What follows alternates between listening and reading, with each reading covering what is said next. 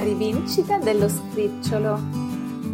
Lo scricciolo è uno degli uccelli più piccini, eppure un'antica leggenda celtica racconta come sia riuscito a vincere tutti gli altri volatili e perfino la possente aquila. Tanto tempo fa, gli uccelli si unirono in congresso per stabilire quale tra loro volasse più in alto. Ne nacque una grande discussione. Ognuno affermava di essere lui il migliore nel volo. La ganza intervenne vantando il suo bel piumaggio bianco e nero, la coda lunga e la capacità di voli rapidi e improvvisi. Ma questo non bastava a dimostrare che volava più in alto di tutti. I passeri, ricchi di piume come batuffoli, si vantarono di essere sempre i primi ad arrivare a beccare le briciole, lasciando a bocca asciutta i colombi. Ma anche questo non bastava a dimostrare che volassero più in alto. L'allodola intervenne nella discussione dicendo che oltre a volare in alto, lei poteva vantare anche un bel canto. Ma fu zittita dal merlo e dall'usignolo, anche loro bravi a volare e convinti che un bel canto valesse più di un volo alto, che cominciarono a battibeccare su chi cantasse meglio.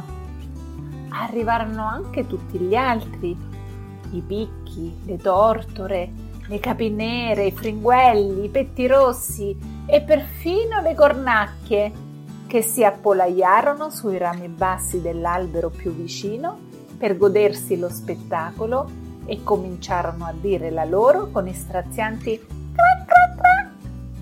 Gli unici a non intervenire nella disputa erano l'aquila e lo scricciolo. L'aquila se ne stava in disparte, disdegnosa di quel vano battibeccare e certa di essere lei l'uccello che vola più in alto. Lo scricciolo, viceversa, sapeva di essere troppo piccolo per poter far sentire la sua voce in tutto quel baccano. Intanto il chiasso aveva svegliato il vecchio gufo saggio, che piuttosto seccato chiese al suo amico Barbagianni che cosa stesse succedendo. Il Barbagianni gli spiegò che gli uccelli stavano litigando perché ognuno pretendeva di essere quello che volava più in alto e non riuscivano a mettersi d'accordo. Il gufo allora, piuttosto seccato per essere stato disturbato nel sonno, impose a tutti di fare silenzio e propose una soluzione. Una gara che avrebbe stabilito senza ombra di dubbio quale uccello volava più in alto. Tutti furono d'accordo e si recarono subito al campo di partenza per dare inizio alla gara. Il merlo fischiò il segnale d'inizio e gli uccelli iniziarono a volare.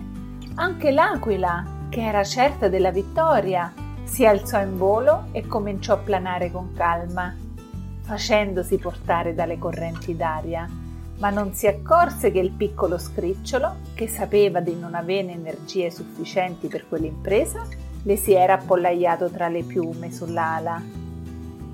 Uno a uno tutti gli uccelli rimasero indietro e abbandonarono la gara. Gli aironi, quando videro che erano stati distanziati, tornarono a pescare tra le acque basse della palude. I picchi tornarono a cercare insetti sulle cortecce degli alberi.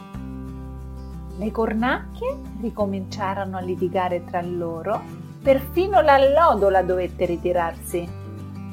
Proprio nel momento in cui l'aquila rimase da sola in cielo, ormai sicura della vittoria, gridò: «Sono io che ho vinto la gara! Sono io il re degli uccelli!»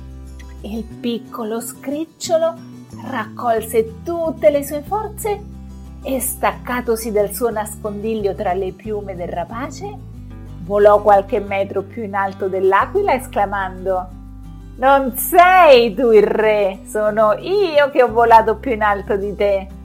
Fu così che lo scricciolo si prese beffa della possente aquila e fu proclamato re dei volatili.